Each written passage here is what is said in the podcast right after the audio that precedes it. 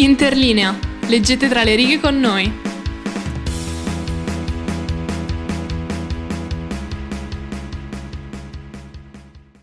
Ciao a tutti ragazzi, sono Cecilia di Interlinea, oggi sono qua con Franci, Gaia ed Ele e oggi siamo qui per introdurvi un nuovo autore. Oggi vi parleremo di McEwan e cominciamo subito con la vita.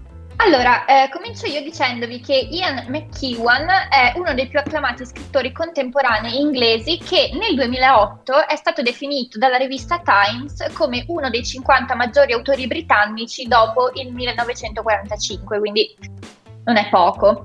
Comunque, allora, lui nasce nella città di Aldershot, eh, nella zona del Lampshire, in Inghilterra, il giorno 21 giugno del 1948 ed era figlio di un militare scozzese, per cui il giovane McEwan spese grande parte della sua infanzia all'estero, seguendo suo padre dove era a distanza, quindi tra l'Europa centrale, il Nord Africa e il sud-est asiatico. Torna poi a vivere in Inghilterra soltanto nel 1960, quando comincia a frequentare la boarding school londinese.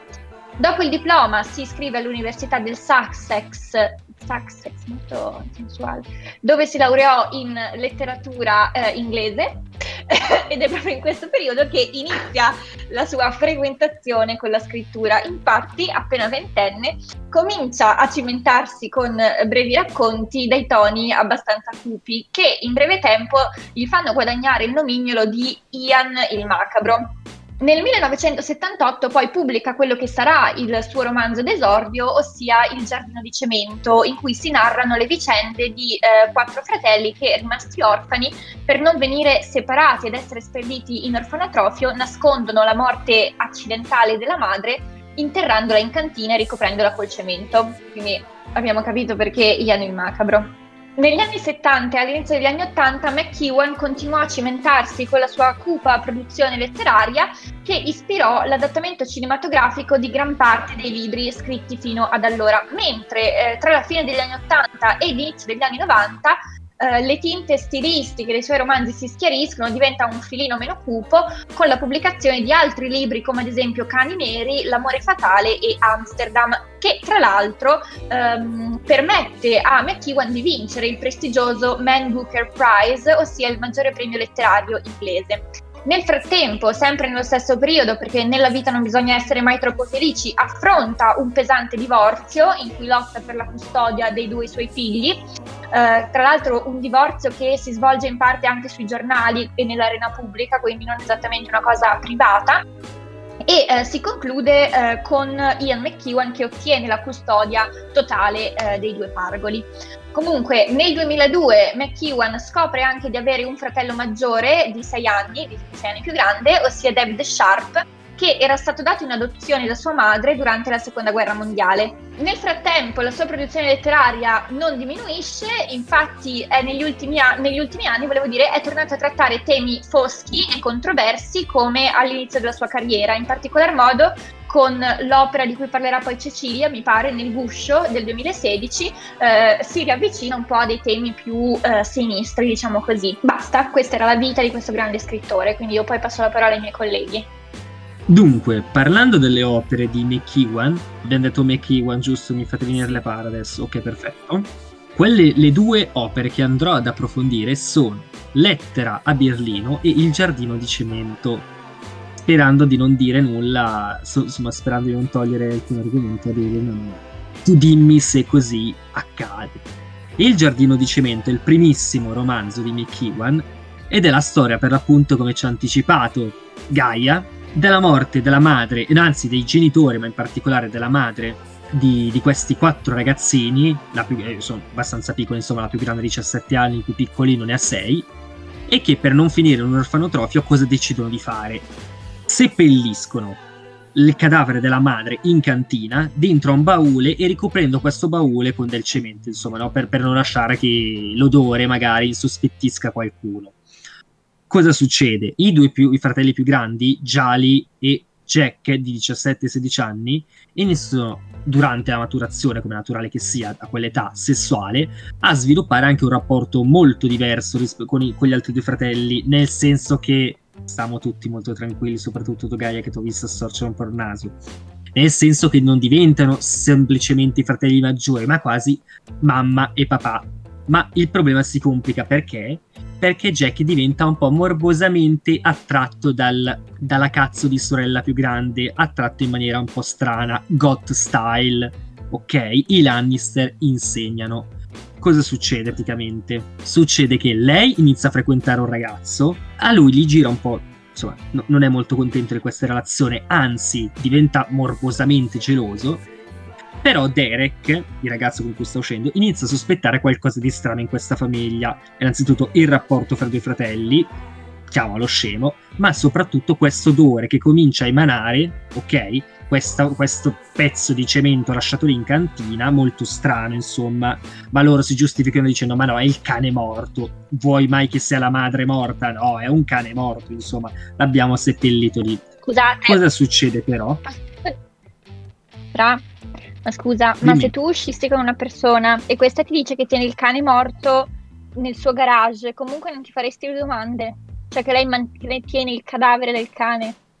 Ma, cioè, nel senso, troverei strano nel caso, cioè, lo troverei strano se lo tenesse in garage, in giardino no. Cioè, in giardino sì, si sa che se Sì, sta in garage nel cemento questo di fatto sta in garage eh, perché magari comunque è strano allora aspetta, aspetta, magari prima l'hanno fatto dopo il garage, prima lì c'era il giardino e hanno detto possiamo ah, farlo okay. solo qui. Ah, però qua c'era, c'era, la tomba di Fuffi, vabbè, fanculo Fuffi, vuoi la macchina, vuoi uscire per andare a scopare la sera? Fanculo, la, ti faccio il garage lì, non rompere il cazzo tu la tomba di Fuffi. Ok. Ok, sono molto più pragmatico io. Detto ciò, cosa succede? Oltre all'odore iniziano anche a, a, a, esserci delle crepe attorno a questo cemento, insomma in effetti se ci pensi bene sono dei cazzo di ragazzini non, che, fa, che, murano un baule, insomma non solo dei muratori bergamaschi. Cosa succede? Tutti iniziano un po' a sbottare, ma la vicenda giunge al culmine quando cosa succede? Quando Jack e Gia- eh, i due fratelli, sono a letto iniziano a guardarsi, iniziano a fare quello che normalmente i due fratelli in un romanzo di McEwan a quanto pare fanno, ok, commettono dell'incesto. Derek li becca e al posto che unirsi si incazza, vabbè, posso anche capirlo, povero Cristo, si incazza. Si incazza, ma non solo, scopre anche che quello che c'è dietro il cemento non è il cadavere del cane. E come la prende? Chiama la polizia. No chiamala finisce così. È molto, mo- mi, mi, mi, è, è, molto piaciuto, cioè molto molto figo tutto quanto. Il secondo romanzo, che mi puzza un po' di... come cazzo si chiama? Di Carrer, ma qua correggetemi se sbaglio. Magari soprattutto tu Ceci che hai letto qualcosina in più di noi di McEwan. Vai. Eh, dici qual è? Ok, Lettera a Berlino. Lettera a Berlino è un romanzo che racconta appunto, ambientando a Berlino la vicenda dell'inizio della guerra fredda, siamo nel biennio 55-56, e si basa su questa operazione di alleanza fra la CIA e l'MI6, che Gaia, dimmi cos'è l'MI6 adesso. È la CIA britannica, sono i servizi segreti. Esatto, esatto, è, le, è il controspionaggio inglese di cui fa parte James Bond e i personaggi di Carrera, no? Cioè, alleanza fra CIA e MI6 per costruire un tunnel. E cosa, doveva, cosa, deve unire questo tunnel? Il settore statunitense della città di Berlino, ok? E quello invece della parte di, di Berlino sotto il controllo sovietico. Con quale scopo? Con lo scopo di intercettare le linee telefo- telefoniche del comando sovietico. Solo che il tutto si complica quando si inizia insomma a esserci di mezzo una storia d'amore, che non deve esserci per, tra le due parti opposte, eccetera, eccetera, eccetera. Allora, ascoltatori, facciamo un gioco, contiamo quante domande si pone da solo Francesco e poi si risponde. Qualcuno le conti e poi ci scriva su Instagram quante ne ha contate. Ok, ok.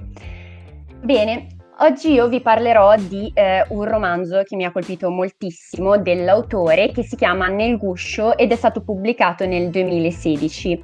Allora, per quegli ascoltatori che non l'avessero capito, io sono un amante del teatro e se non l'avete capito malissimo perché significa che non, abba- non ascoltate abbastanza interlinea, quindi andatevi ad ascoltare tutte le puntate precedenti. E eh, fondamentalmente all'interno di questo libro si riprende effettivamente la tragedia dell'Amleto, però tutto in modo molto moderno. Infatti il romanzo è ambientato eh, nella Londra contemporanea ed è veramente figo secondo me. Non è un'opera teatrale, ma è un romanzo narrato in prima persona da quello che che dovrebbe essere il novello Amleto. E chi è il novello Amleto? Il novello Amleto è un non ancora bambino, è un feto che si trova nella pancia della madre, che è la nuova Gertrude. Così ci sono tutte queste avventure, tutti i tradimenti, le sofferenze che ci vengono raccontate da questo esserino che sicuramente tanto sente ma altrettanto poco vede.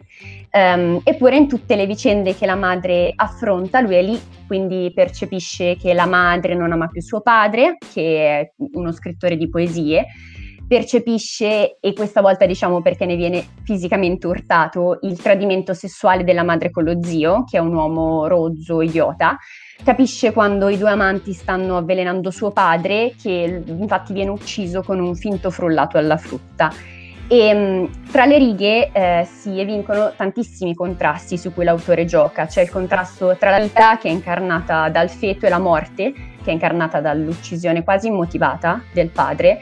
C'è il contrasto tra l'orrore e l'eccitazione del tradimento e soprattutto poi dell'omicidio.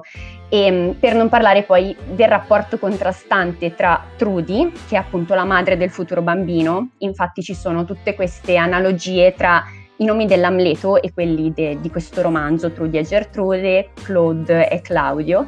E comunque appunto ci sono dei rapporti contrastanti anche tra Trudy e il bambino, quindi tra la madre e il figlio, perché viene dipinta una maternità quasi disturbante che il bambino dal canto suo percepisce. E quindi la domanda che si pone è amare o odiare una madre assassina che non si preoccupa in alcun modo di te, che ti vede come un peso, un intralcio, ma alla fine ti ha dato la vita?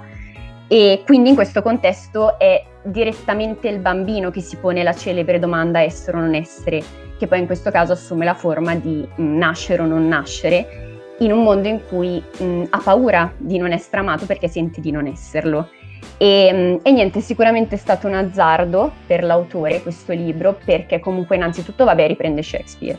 E poi in secondo luogo comunque c'è un punto di vista assolutamente inedito, cioè quello del futuro bambino. Quindi il lettore deve stringere un patto di fiducia e credibilità con questo narratore, cosa che sinceramente non è sempre facile da secondare. Però vi assicuro che ne vale la pena, me è piaciuto moltissimo. Ma io ho una domanda perché Vai. io entro qua non avendo mai letto McEwan. Vai. Ma quindi questo bambino è il narratore che parla, suppongo, in prima persona. Esatto, esatto, sì. Ma quindi io voglio capire se McEwan ha, okay. mh, si è messo a scrivere un bambino che parla come un bambino e che ha comunque dei pensieri di bambino, o se è tipo lui eh, cinquantenne che scrive super pretenzioso mettendosi allora, dal punto di allora, vista del bambino, tra virgolette. Secondo me questo è proprio un po', diciamo, il punto difficile del romanzo, okay. perché in realtà ti direi che non c'è una risposta netta, un po' entrambe, mm. nel senso che lui si medesima dal punto del bambino nel bambino che in qualche modo si pone tutte le domande che un bambino potrebbe porsi, non so okay. come dire, ok? Quindi viene mm. trattato molto il legame con la madre, per esempio, eccetera però ci sono anche tanti discorsi, aggiungo io anche molto filosofeggianti, che sicuramente un feto non può fare, insomma.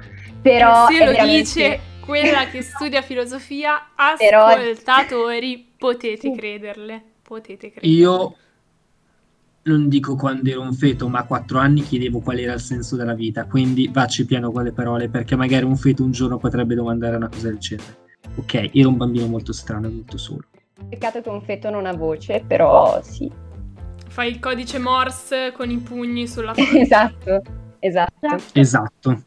Allora, siamo giunti all'ultima parte della puntata. La mia parte par- era partita come le curiosità, ma adesso si è, eh, mu- è mutata nel mentre della puntata. Um, è una creatura viva e senziente oramai e quindi eh, questa mia parte oggi la denominerò una curiosità e poi polemica.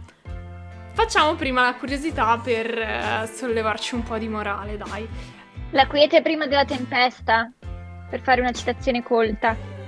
allora, la curiosità è che gli piace molto fare camminate in Europa, prima del successo internazionale, poi in realtà in tutto il mondo. Di solito cammina un po' più avanti di chi lo accompagna e nel suo zaino ha sempre due bicchierini d'acciaio e una bottiglia di vino. Gli piace la natura e vive in un cottage adorabile e fantastico in cui mi immagino troppo un adattamento di, D- di Jane Austen e dato che prima Cecilia ha detto se non vi piace il teatro non state ascoltando abbastanza interlinea, io vi dico se non sapete che, piace, che a me piace Jane Austen non state ascoltando abbastanza interlinea, andate ad ascoltare l'episodio di Jane Austen. Chiusa parentesi, eh, vi voglio ascoltatori in questo momento su Google a cercare McEwan, McEwan, scusate, McEwan Cottage perché McEwan Cottage è la cosa più adorabile del mondo, onestamente. E ora parte la polemica. Allora, la polemica è che mentre stavo cercando delle curiosità, perché dovete eh, capire che cercare delle curiosità di un autore molto moderno non è facilissimo, soprattutto perché con gli autori super vecchi eh, oramai la gente ha preso le sue lettere, ha preso la sua biancheria sporca, l'ha pubblicata ovunque nel mondo e quindi è facile prendere ah, ha scritto quella cosa una volta quando ero ubriaco, ah, sfottiamolo. Ma con McEwan è un po' difficile. Per fortuna lui va a fare interviste di merda e lo fa da solo. Quindi l'ultima la parte di polemica è una contraddizione che ho trovato nel suo pensiero e non avendo mai letto nulla di suo sono curiosa, specialmente di chiedere a Cecilia, se effettivamente questa cosa si riflette nei suoi libri, anche se penso che il libro in particolare che ha letto lei non sia il, il migliore, Beh, ovviamente per questo discorso. Cioè, cioè lui sembra odiare, o comunque non apprezzare in generale, le persone troppo prese con se stesse. Alcuni commenti che fa in questa intervista con il Guardian sono sui giovani, tra virgolette, secondo lui occupati eh, troppo dalle diverse identità e non da problemi grandi come il cambiamento climatico e i migranti. Al che io penso, ah certo signor McKeown, sono i giovani non preoccupati di queste cose. Ah, no, sì, sono i giovani non preoccupati di queste cose. Posso introdurmi a gamba tesa dicendo un ok boomer e poi torno nel mio antro? Ok boomer e torno nel mio antro. Ok boomer perfetto. Ok boomer onestamente farà il commento perfetto perché definisce proprio tutto quello che stiamo per dire di lui. Allora, fa anche questa critica agli uomini narcisisti in particolare, eh, gli uomini che si sentono superiori e Rolling Vibes fa anche un commento simpatico sulle persone trans perché non ce lo possiamo mai trattenere. Anni fa ha detto qualcosa del tipo: Beh, per quello che so, la maggior parte delle persone con il pene sono maschi. Il che, al che tu dici: È vero, signor McKeown, statisticamente la maggior parte delle persone con pene si identifica come maschio. Ma in quel tono lo devi dire? Ah, allora è stato giustamente criticato per il tono e il contesto in cui l'ha detto. E a quel punto uno pensa, ok, lui va a leggersi qualcosa, va a leggersi della critica, va a leggersi eh, la discriminazione contro le persone trans, che è assolutamente terribile ed è fortissima in questo periodo, e si scusa, no? Da quello che ho capito ha fatto una mezza scusa e poi in questa intervista mh, commenta eh, praticamente definendo se, stessa, se stesso la vittima e dicendo, beh, cioè avrei potuto dire Hitler aveva ragione per tutte le storie che mi hanno fatto.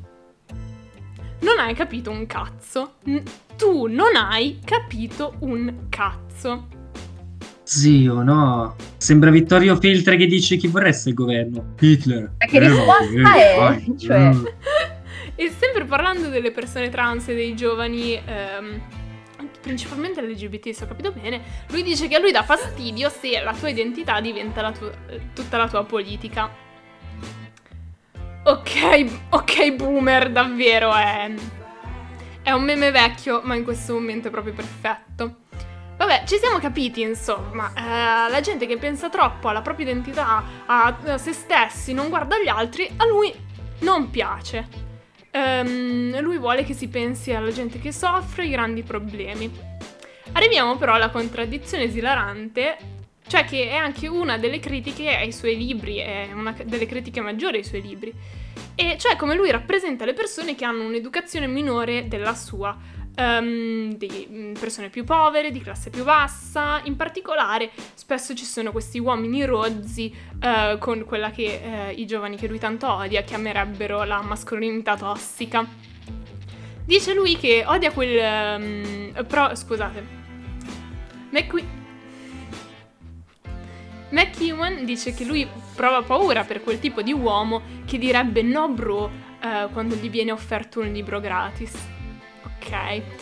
Um, ve la faccio breve, la perla maggiore data in questa intervista, subito dopo la cosa dei giovani, dell'identità, sono troppo presi da loro stessi, così, è che lui dice, beh io non potrei mai parlare e scrivere in un mio libro di qualcuno che fa un lavoro fisico, um, manual labor tipo uh, muratore, cose del genere. Eh, la verità è che non lo conosco abbastanza, cioè non mi interessa abbastanza. A me piace avere personaggi eloquenti che sanno esplorare i miei interessi. Ripigliati, ripigliati, ripigliati! Scusate, mi ha preso lo spirito di James Joyce. Ditemi per favore cosa ne pensate e se si è, vede nei suoi libri. È un boomer del cazzo, ok. Io però ho il forte sospetto. L'altro giorno, andando di extra, lettera, extra letteratura, però nemmeno troppo perché è anche autore, ok? Lo conoscete Gio Pizzi? Conoscetelo perché è molto interessante, molto molto interessante. E um, Gio Pizzi qualche giorno fa commentava un video di un grande intellettuale, scrittore, accademico, cazzi e mazzi, ossia Galimberti, che ci dice sì, veramente stanno contro Galimberti. Anche a me, però per il discorso ogni tanto fate un po' di quei discorsi, ogni, obiettivamente, fate dei discorsi da boomerone allucinante e anche un po' misogino per certi aspetti, ok? E il discorso di Joe Pizzi era: sono dei boomer del cazzo, sono dei misogini del cazzo, questo è vero. Abbiamo il forte sospetto che, però, raga, arrivati a una certa età diventeremo tutti così. Quindi è giusto andarli contro, è giusto dire siete dei boomer del cazzo. Però in tutto questo discorso il mio timore è: e quando un giorno anch'io diventerò un boomer del cazzo? Abbattetemi. Quindi il messaggio che voglio far Aspetta. passare abbattetemi. Boomer... boomer di spirito. Ok? Ma boomer perché sei tu che lo diventi o perché la società si evolve e tu no? Beh, è la stessa cosa. Cioè, nel senso, tu diventi boomer nel momento in cui puoi essere boomer anche a 20 Ok, no, intendevo, non è, cioè, nel senso, intendi che più in qualche modo maturi nel corso della tua vita, più diventi boomer e attaccato a certe cose, o la cultura va avanti e tu vai indietro? No, diventi più, allora eh, c'è, più pro, c'è, più probabilità di diventare boomer, c'è più probabilità di diventare boomer, poi puoi non diventarlo, tipo uno che non è boomer è Mattarella, Mattarella non è boomer per un okay. cazzo, ok? Ma perché hanno un cuore okay. giovane. Berlusconi paradossalmente sarebbe, è cioè, boomer. Sarebbe... No, è super boomer. Berlusconi. E infatti okay. sto dicendo una cazzata super boomer Berlusconi. Però in realtà è uno che dice, cioè, è uno che non ti appare da questo ragazzo col cuore stagionato.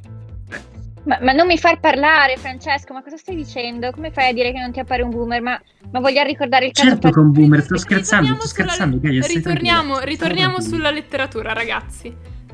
Allora, la mia tesi è che McKeown critica i giovani e fa tutto. dice che i giovani sono quelli presi da se stessi, ma lui in realtà è uno come tanti persone accademici che hanno l'elite di quelli che hanno la cultura e sono nella, nella loro cavernina nella montagna e tutti gli altri sono persone sporche e che non meritano di essere scritte nei libri. Ora, secondo voi cioè, è una cosa che si vede poi nei suoi libri? Cioè, è chiara comunque questa distinzione che è uno che guarda dall'alto in basso le persone meno Ma allora, per quello che ho letto sinceramente no, anche perché come hai detto di personaggi così effettivamente io non ne ho ancora trovati nei libri almeno che ho letto perché a quanto pare lui non li prende in considerazione. Mm-hmm.